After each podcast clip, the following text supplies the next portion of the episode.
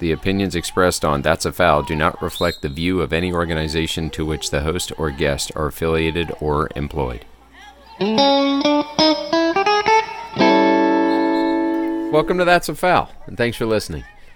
In today's show, our friend and tireless water polo advocate Mike Jones joins us in studio to talk about some lessons learned from becoming an Eagle Scout, his stories from playing, refereeing, and running a master's team, how his MBA studies affirmed his leadership developed through his involvement in water polo the last 20 years, and his strategies for playing Monopoly. Let's do it. Sports are an integral part of my life, specifically officiating. I've met a lot of interesting people on deck and on the sidelines. From referees to evaluators, coaches to administrators, and players to fans, each one has a story to tell, and That's a Foul. It's a place to tell it. Each episode, we'll dive into personal and professional lives to see what they can share to make us all a little better tomorrow. I'm Chad Packer, and this is That's a Foul.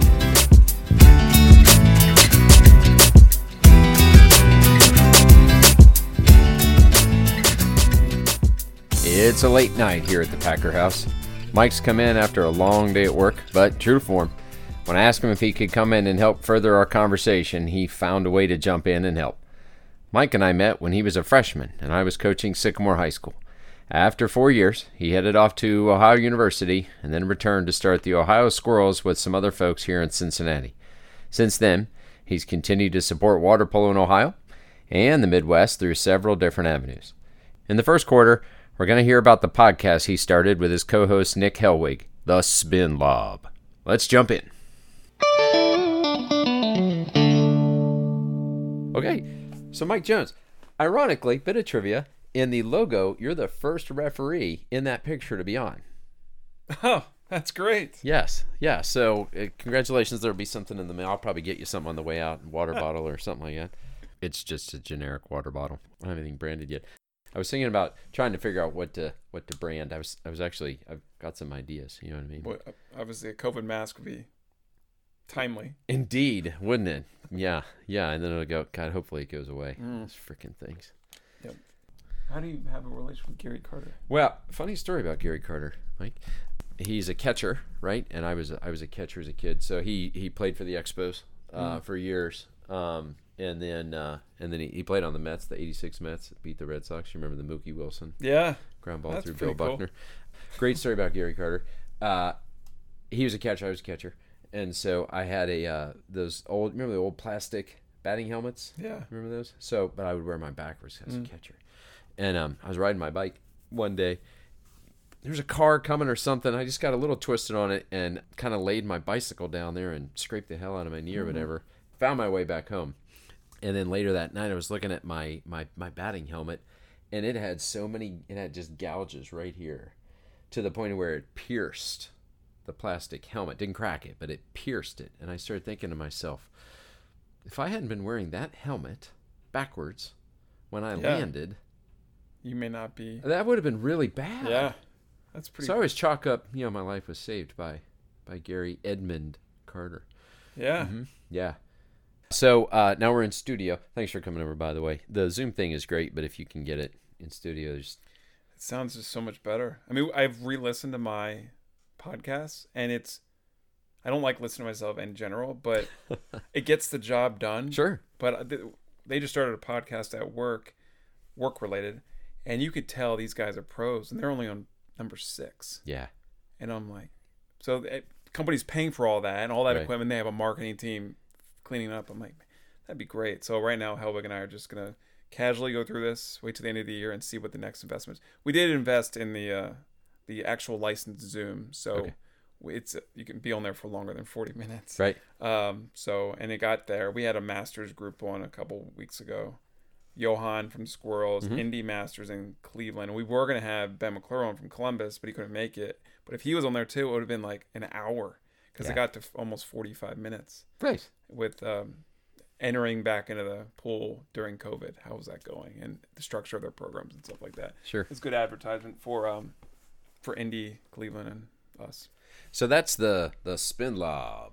It is. That is Helwig's baby name. I swear he probably would have named one of his kids that. He likes that phrase. So. He does. So it's catchy, it's unique, and it's cool. It is. And that's on, there's like a link through. So it's through YouTube. Right. And so you could just do a search through Google on the Spin Lob podcast, and it will show up pretty quickly. And then all of them, they're all channelized there. So right on.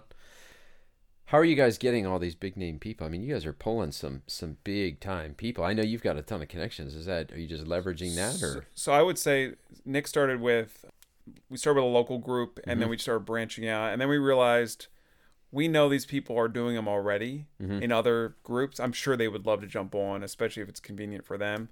So we had Maggie and Tony on, then we had Savan from Wittenberg. We're having Felix with Janai on there a couple of weeks ago. John Abdul was on there.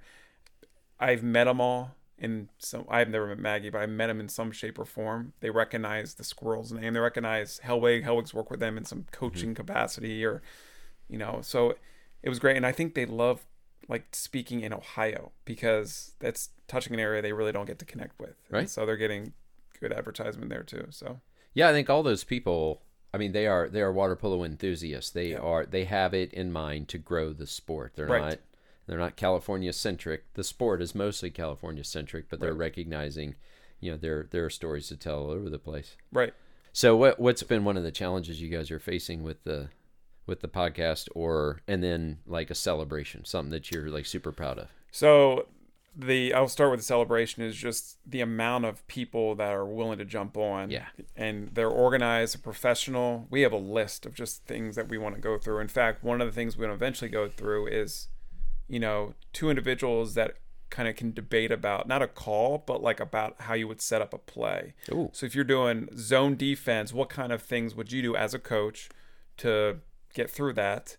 Or if they're doing man-to-man, or if there's a press on the counterattack, how do you capitalize that? What's your best approach?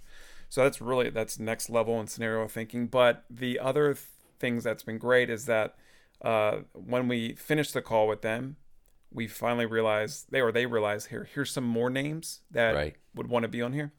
Biggest challenge has been technology in some cases. I have had some major Wi-Fi issues at my house. It's finally fixed. You experienced some of that. But the other challenge is sometimes just really anchoring down a good, solid organization. We finally have it down where we have a structure of how every call is, and it's the exact same. And so Nick is the foundation of our organization. He puts a lot of the script together already, so it's very easy, but I would say it's more of a fun hobby to stay in touch with the sport more than anything. It's a different way to connect with people too, especially now.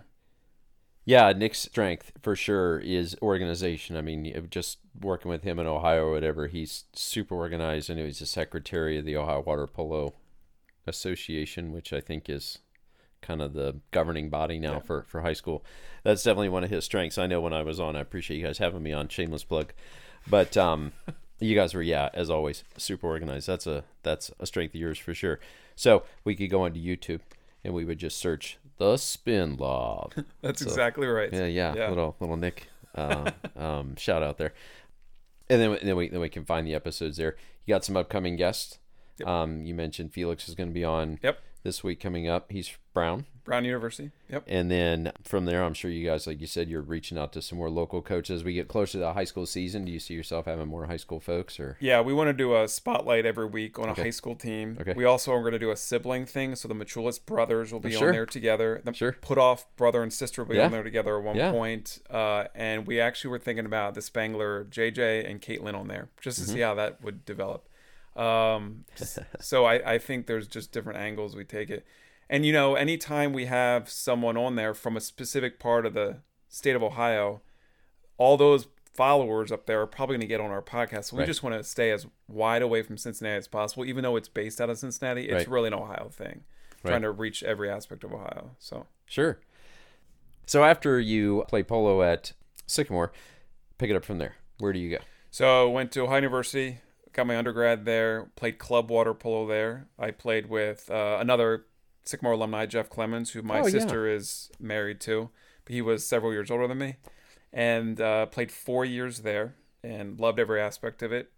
Anyone that has any interest in club polo, try it, because you get to run a team, leadership.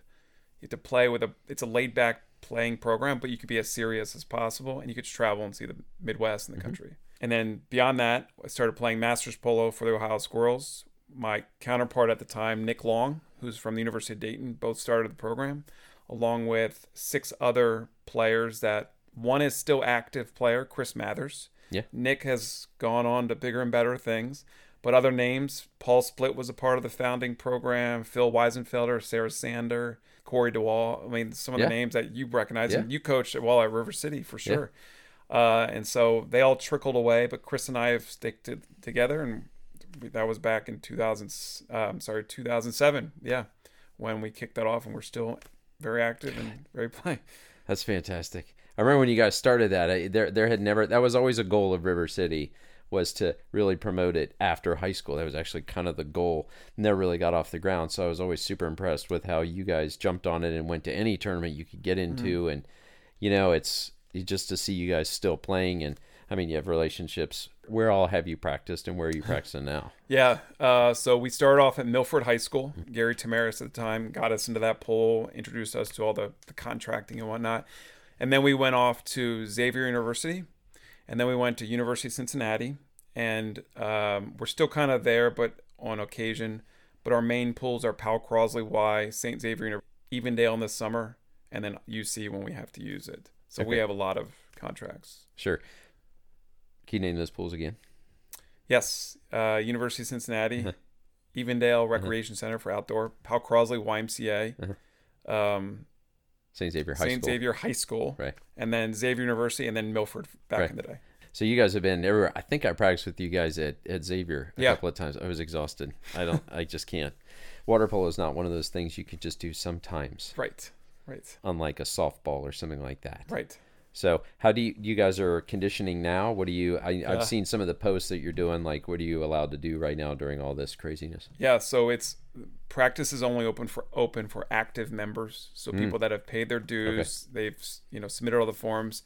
We are practicing 2 days a week, Wednesday nights at St. Xavier's. Very greatly appreciate that they're letting us back in the pool within guidelines. And then Powell Crosley is Sunday mornings. Okay. And when you say conditioning, we are conditioning. Usually we will do warm up, a couple whips across the pool, and then start passing. Now we got to 2,400 yards on last Sunday. Last night we got to 2,000 yards of just swimming and doing sets and staying socially distanced with 2 players per lane. Okay. St. Xavier's great because it's got all that space that we can use. And then we did a lot of leg work last night, passing socially distanced, shooting socially distanced, and then we clean everything and we close up shop. Nice. So. How long are you going to play, man? Well, that's one of the benefits of married to a wife who kind of grew up in the water polo world, too. Uh-huh. She knows this is a huge hobby of mine. I'd say I'm going to play until either the team falls apart or my body shuts down, but I don't think that's going to happen anytime soon. So nice. It's a great pastime. Even when players are like a little bit injured, they might come and just swim laps, and then they'll referee. Mm-hmm. So they still get that connectivity with the team. We've only lost a couple to... my body's quote unquote worn out. I can't play anymore. All right, as we head into quarter two, Mike shares his perspective on refereeing and how that's helped him as a coach and player, as well as his experience running the Ohio Water Polo Camp. So you're one of those unique folks who has kind of seen it all, right? You still play, but you did play.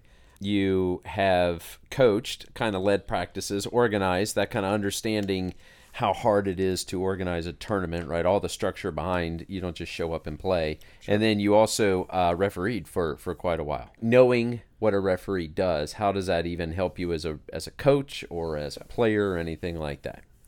So I ref for 10 years, I think 5 or 6 with you, and 4 before that, before you crossed the line.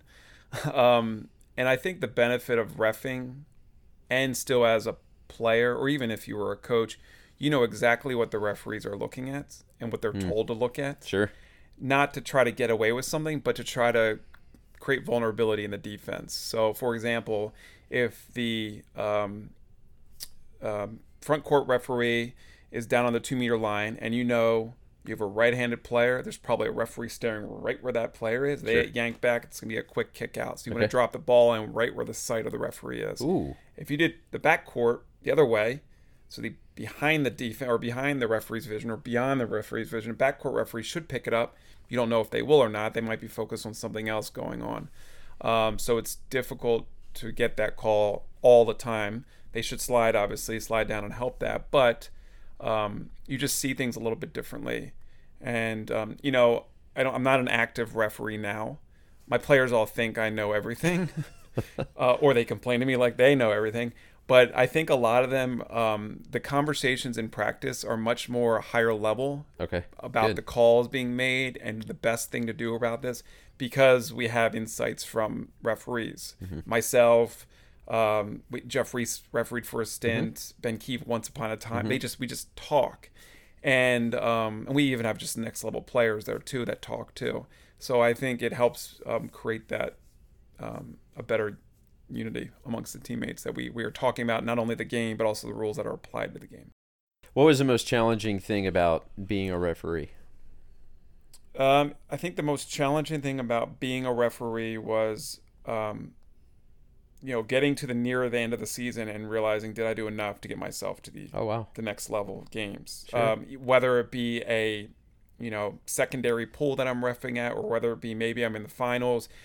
How many, a referee is only good as the games that they've done and that they've learned something from. If you only did 10 games, that means you've only seen maybe 100 scenarios. If you did 90 games, you just saw 1,000 scenarios of what can happen in every level. And so I think you just have to mentally prepare your mind that I've seen that before. I know. So it's the anticipation of a 5-meter. Sure. I've seen it. I'm waiting, and you know when to call it. Right on. Or how to call it.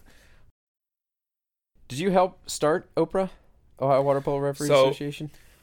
OPRAH was started when I was a second-year referee. Okay. I wasn't on the board yet, but they had asked me would I want to help start it. Mm-hmm. And it was basically Greg, Sanchez, Scott Allen, and Pete Pappas that started it. And I was just for it because I just like structure. I also didn't know these other state associations had organized referees. You know mm-hmm. what I mean? I thought everything was just contracted by the pool. Right. Mr. Sullivan would call me and say, I need a ref. Yeah. And which has its pros and cons, probably more cons than anything. So I didn't help start, but, I was on the board eventually and saw it grow and grow. One of the things I think was nice playing for the Squirrels is that I was trying to create a pipeline from them to come over and ref. Well, Cincinnati didn't need as many refs as Columbus might or the North, but it was fun to see Kent Rasmussen ref for a little bit. Yeah, Ben Keith had a stint. Jeff Snow jumped Reese. In. Yep. Mm-hmm. I one day Johan will be reffing, I'm sure. Yeah. In some capacity because he likes the game. He likes that knowledge. So yeah. Yeah, I want to be on a tough game with Johan, so no matter what happens at the end, I'm good walking out of the pool because he is a ginormous. This is one benefit of social distancing. I don't have to play against Johan or John Carnahan because they're just John Carnahan. What a beast! Shout out, Princeton High School. Go ahead, John. I wouldn't call it philanthropic work, but it is certainly giving back to the community. You started the Ohio Water Polo Camp. Yeah. What was its purpose, and what joys did you get out of that being the organizer? Sure. So I'll give half the credit to my counterpart, Alexis Nordrum, was my partner in crime here. Her and I, we were at a Dante DeMonte. There you go. A training session up in Columbus, and I was talking to her, Sean Klein, and Kimmy about he was talking about all these camps during these classes, and we have to go so far to go to these camps. Right. I never went to a camp when I was in high school. I had swimming, I had River City, and I had Boy Scouts, and I couldn't get away anymore. So we were talking, we were thinking all right, well, how could we put one together? If we've already run a tournament at University of Cincinnati, could we somehow put a long camp together, maybe one day? And so Alexis and I recruited some people to help us get her off the ground. She has a very good relationship with Felix Mercado. She played for him for 4 years. And so they still were friends. And so we brought him on board as the curriculum driver to help with a lot of that. I was the business side behind it, and she was the coaches and the staff recruiting side, so volunteers. It was really cool to see, this go from a 65-person camp to an 85 to a 2-night camp. Wow. We brought in Brenda Villa. We brought in several coaches from the Midwest, from the coach from McKendree, Colleen, Peter Allis, Curtis from Erie, from Mercyhurst. Oh, yeah. He was great. Jay O'Neill. And we brought all these Curtis Robinette. That's it. Yeah. Really good guy. We brought all these great coaches in, and they were phenomenal to work with because they all knew each other, and they all see Felix as someone that's going to lead them, and he would just pick at their strengths and place them together. We had Dan Machulis out as well, and it was cool to see like the dynamic Curtis and Dan. Dan and Curtis have never met. Curtis coached Dave, but not Dan. Right. But you could see the dynamic going. So Dan would be in the water as the showcase person. It's hard to mimic that, but and then Curtis would be the person out in the scene outside teaching. It was really cool to see 20 kids looking up to these people, and that's awesome. I just got to sit in the chair and like do the water. I was the water guy all day, right? But it was fun. So, small shout out Louisa Serda and her foundation, big promoter of that, helped serve all the food during the day to all these campers and staff. So I can't thank them enough for that. So, yeah, it's JCAF, I think is right. The Jose Serda Aquatic Foundation. That's what it is. Yeah, super, super great family. Appreciate what Louisa does. That's good of you to give her a shout out.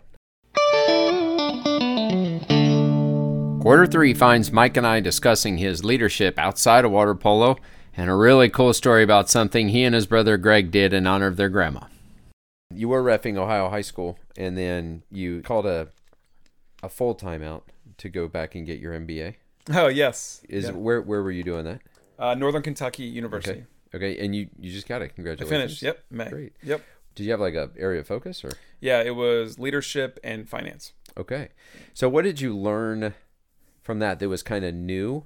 Or what were some skills that you'd either learned through starting the Squirrels, running the Ohio Water Polo Camp, being an Eagle Scout, or, being a referee, or just being a dad? Like, just kind of talk a little bit about that MBA thing, because I think there's a lot of folks who aspire to get one. They just either don't know where to start, or what to expect, or what they're really going to get out of it. So talk a little bit about just the experience itself, and then maybe what you learned, or maybe what just something that just kind of was reinforced. Right.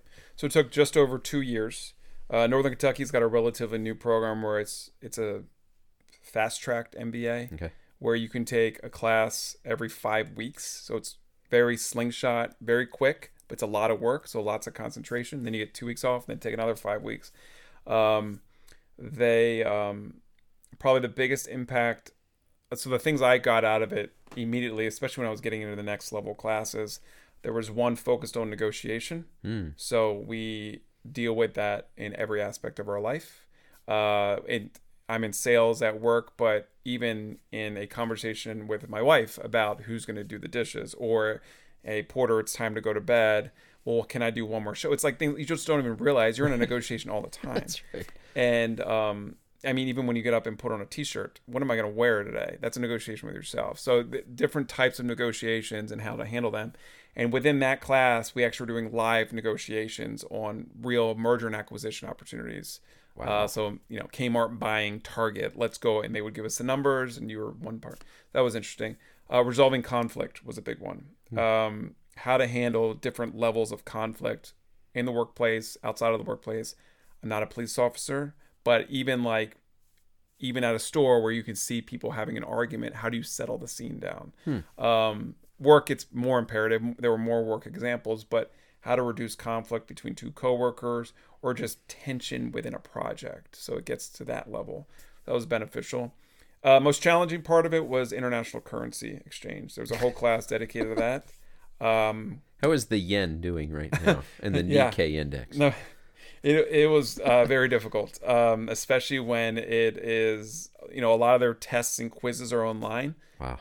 A lot of them are actually multiple choice, but you slip up 1 second inch of that equation, you can get a completely different answer, and it's on there too. So of course, there was a math side of it that was not easy, but I got through it. So, but it was good. No, my boss at work asked me, he's like, why are you doing this? I think it's great, but why are you getting your MBA? Sure. It's a great question. And I was like, because, all right, I'm at work 45, 50 hours a week, and I'm just zeroed in on the development of work, of driving sales, and whether it's sales for me, whether it's sales for another territory, I need something for just personally for me. Sure. To show that. So I'm grinding out at work. I think I'm developing well at work, but there is another level that I don't think I'm hitting at all, which is that academic level.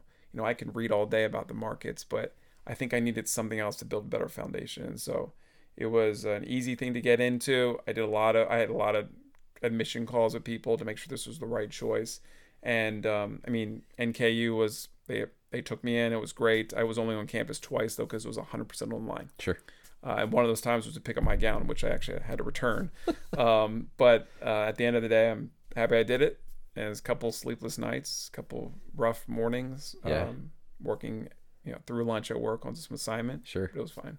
Oh, congratulations. Thank you. Are you a guy that sets goals in? I'm just listening to your stories today, and I'm thinking to myself, are you driven by setting a target and getting after it? I think that's the only way I can exceed at anything. I think you take a break every now and then, but if I have something else I want to work for, I'm back on point. Mm-hmm. Even in refereeing, like in my mind, I'm like, I want to be on the finals. How am I going to get your eye, Greg's eye to be on the finals game? Or I want to run the best tournament in the state. Right. How do we do that? And so I just want to be perfect. So it was good. You mentioned scouts, right? Yes. So you're an Eagle Scout. Yeah. What did the scouting really instill in you in terms of leadership? So my dad was an Eagle Scout. He brought us into the scouting world. He introduced everything to us. Wow. So you kind of put that up there as... that was already driving me towards being a good leader because he already is. So, but scouting, you got to learn how to manage things, your time, manage your energy, manage, be very organized. So prioritize your day, and scouting helped me with that a lot. Mm-hmm. Having to play water polo, go on water polo trips every weekend, yet go to scouting events and scouting meetings during the week, once a week, and then being able to still advance as well as go to school. It's tough to do that. So that's one key attribute. Also, scouting brings together 25 immature boys. I mean, we're all, and girls too now, but we're all just wringing our necks. We're fighting and stuff like that. You have to learn how to be the better example and step up. Mm. You have to learn how to organize. If you're going to clean up a field, how are you going to take care of it? What's the things that you have to do, get the ringleaders to help out, and then everyone else will follow. And you got to be motivated. So at 14, 15, 16, 17, when I finally got it, you get pulled into 15 different directions. Mm. And if you don't have something that, it's great to try everything. It really is. But at one point in time, you got to stop trying everything and stick to like two or three things. Okay. When you're getting to like the teenage years or the young teens years, because you're just not going to realize what you like. You just think, I'm just going to do everything, which just has some benefit. So my brother stuck with water sports and Boy Scouts. And we were kind of involved with our church too. So it helped us really streamline the next level, what we want to do. I don't give back to Boy Scouts at all, unfortunately. And I should do that because I think it's still a good organization. I have my Scout handbook though, that from when I was a Boy Scout. So this thing is 20 years old. Uh-huh. It's at the farm. Oh yeah. We pull it out anytime we see something. And now it's pretty light. It's a lot of information in there. But if we see a bird, I'm pulling that out. And then Andrea and Beth are pulling out, like, the main handbook for birds. We compare, like, well, my book says this. We're 20 years old. Their book, 2 years old, says this. So we have fun with it still. And the kids learn and things like that. We read it sometimes. So I think that's cool. What was your Eagle Scout project? It was a sidewalk out of Church of the Savior Church on Pfeiffer Road. It's a Methodist church. And it was a... probably 25, 30 foot by 8 foot sidewalk that was bricked out. Mm-hmm. So you had to raise money for it. Mm-hmm. That wasn't easy. We had to kind of build a lot of it during winter, not the deep part of winter, but like late fall and then early spring. So it was kind of cold. Recruit people to help. Uh-huh. Those bricks can get pretty heavy. So. Yeah. And it's still there? Actually, it's not. Wow, that's a buzzkill. They actually, it wasn't too long after my wedding when I got married there that they brought in a tractor and just cleared it, and they figured out a whole new routine of sidewalks back there. So it wasn't just my sidewalk that got crushed. My dreams did too. So. That's great. That's really cool. Yeah. I can't remember the details on it, so you'll pardon, but you and your brother did a run in honor of your grandma. Oh yeah. Dude, what was that? Tell me a little bit about that. So my mom, she was my mom's mom, passed away. I can't tell how many years it was now. It might have been 2018. It might have been 2017. So Greg and I had a plan. So she passed away from multiple things, but one of the things she passed away was diabetes. So we had a plan that in a year from now, we were going to run 96 miles in one day. So at the time, we were already running marathons. I was on like number 10. Greg was on like number 20. So we had the mindset of what to do. It's just can we put the time in? And it was going to be a nice, easy run. We were going to raise money, though, to support diabetes. Ironically, the date we set was the same exact date that 2 miles up the road, there was a diabetes fun run going on. So what we did is we called them and says, we're doing a run too, not on your little fun run. We're going to do it down at Sycamore Junior High. Right. And we're going to raise money and just give it to you. You are our outlet. Thank you, by the way. So they said, great, sign up with us. It's we'll waive your registration fee because you're going to raise a lot. And just go do it. And so we raised $1,900 before the date of the run. And we didn't get to 96, unfortunately. We started at 2:30 in the morning. We had set up 10 mile loops. Greg crashed and burned at 30. I crashed and burned at 60. However, combined 30 plus 60 is 90. And then we had one of my kids was there. My sister's kids were there. My buddy ran with. We actually got well over 120 miles as a group. Cool. So we exceeded the mileage. Yeah. And reality, my mom just told me to stop. She's like, you're just doing too much. This is too much for you. So, but I got to 63 miles and she was pretty excited about it. It was great. So given all your experiences, Mike, and when you look at it from a 50,000 foot view, what has water polo meant to you? You know, you start playing water polo as a kid and you start playing at the college club level or the division level or whatever level, and you get so ingrained in it, eventually you realize that the sport of water polo actually helps your other parts of your life because it's the connections you make. So a network of people that maybe help you find a job. It's the strength of being a coach that is able to lead a team or maybe even the captain of a team, helps you in a work project at work because you're able to use those things. So they can play off each other really, really well. I think if people can realize that it's like we've talked about, it's not about winning and losing. It's about what you're taking away from here to help over here, raising a family, you know, or doing another activity. They can play off each other really well. Not every sport can do that. This is a team sport. It's very a high level of contact. It's a unique sport. There's a lot of different variations that can happen. It's kind of like the stock market. It changes every day. You're seeing another iteration. It's not going to be exactly the same. How are you going to manage that as a coach on the defensive end or even on the offensive end? How are you going to manage that? And so it can strengthen you for sure. And I think that's the biggest value you can take away is how it's helped everything else in my life. So we end every show with the rapid fire questions in the fourth quarter because that's when the game gets really intense, Mike. Are you ready? Mm-hmm. Drink of water. Ready. Clear the lips. Me, my, MoMA, unique New York. Here we go.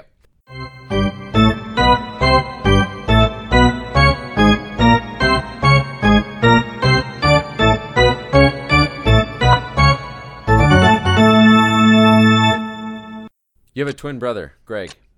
Did your parents dress you guys in the same outfits as kids? Absolutely. Do you remember one? Easter Sunday, be like a suspender, yellow pants, button-down shirts. Girls went crazy. Oh, I was they a little did. Kid. Yeah, that's right. Coolest Halloween costume you've ever worn? I was recently Teenage Mutant Ninja Turtles in college, and I'll give you a second one. Running of the Bulls in college. So my buddy bought a bull outfit. And we were all dressed up as, you know, white with the red bandana. And, like, what city is that? Is it in Spain? Pamplona. Is it? Yeah. Mm-hmm.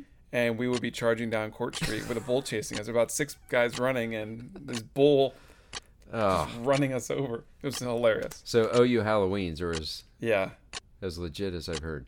They are. I think they've become more tame, but it's a lot of fun. Just be safe when you go down there. Know somebody. Have a buddy. Have a buddy. Good for you. Where are you on the introvert and extrovert spectrum? I'd say I'm probably, if the scale was 100 points, I'm probably at like 55, 60 extrovert. Because I feel like I like meeting people, but I also like peace and quiet and keeping myself. And I think a little bit deeper and, you know, that organization, prioritize, laser focus. I don't need people to be dealing with me on that. So probably 55 to 60. It's a good balance. You're in charge of the thermostat during summer, Mike. What's that temperature before you head off to bed? Are you in charge of the thermostat? I'm not. Oh. Probably 77. Shut up. Yeah. You guys sleep in 77? Yeah. If I was in charge of the thermostat. Okay.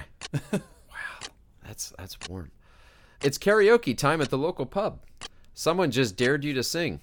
What's your song of choice? Kelly Clarkson, Since You've Been Gone. Oh, man. That's fantastic. Like a shout out to Jordan Meyer. He would be the one to tell me to do that. OU water polo player. Okay. Great. Okay. Man. What's your favorite board game? I like Battleship. Okay. If that's called a board game. It is. It is. It's in a box. Monopoly as well. Right. It takes forever. Right. And I played with my daughter the other day, and she's pretty good.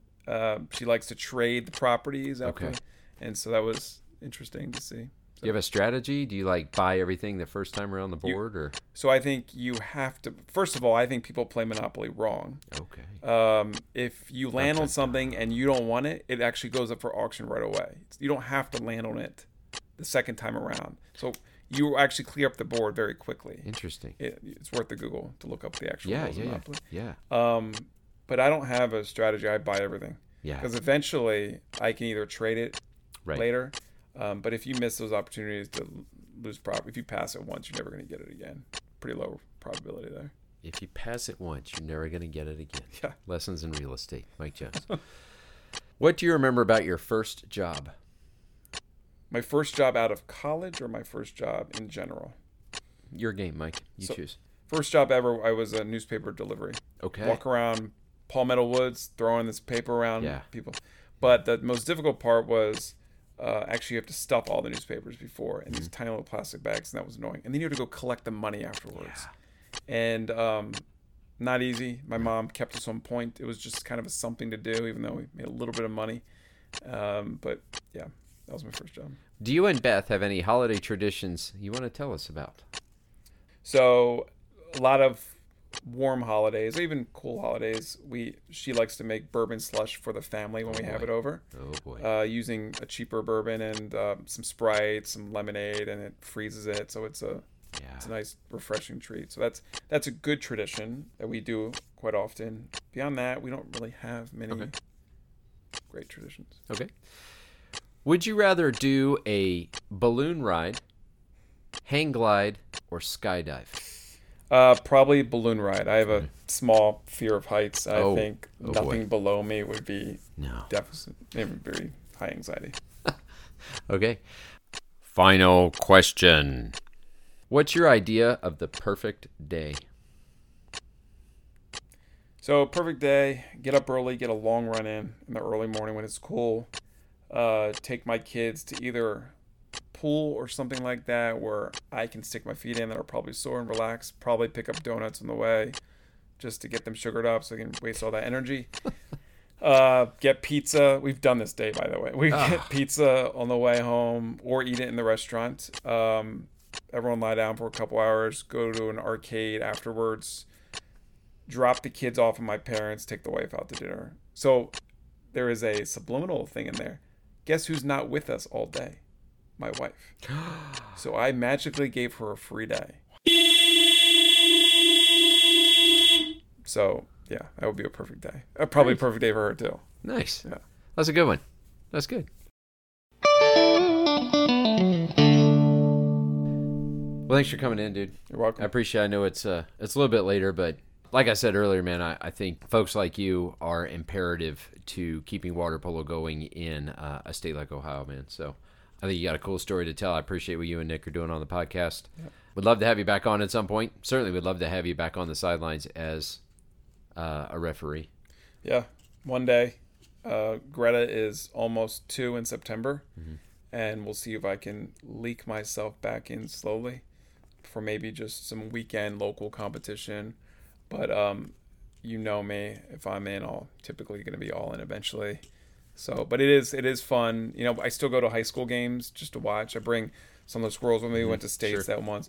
I get down to the Packer Classic as much as I can. I usually bring a kid with me, and I usually get the schedule either from Helwig or maybe it's online where the games I want to see, and it's fun. And then in my mind, I'm thinking I always run through the play or the calls. I'm like, yeah, that's a good call. Oh, good call.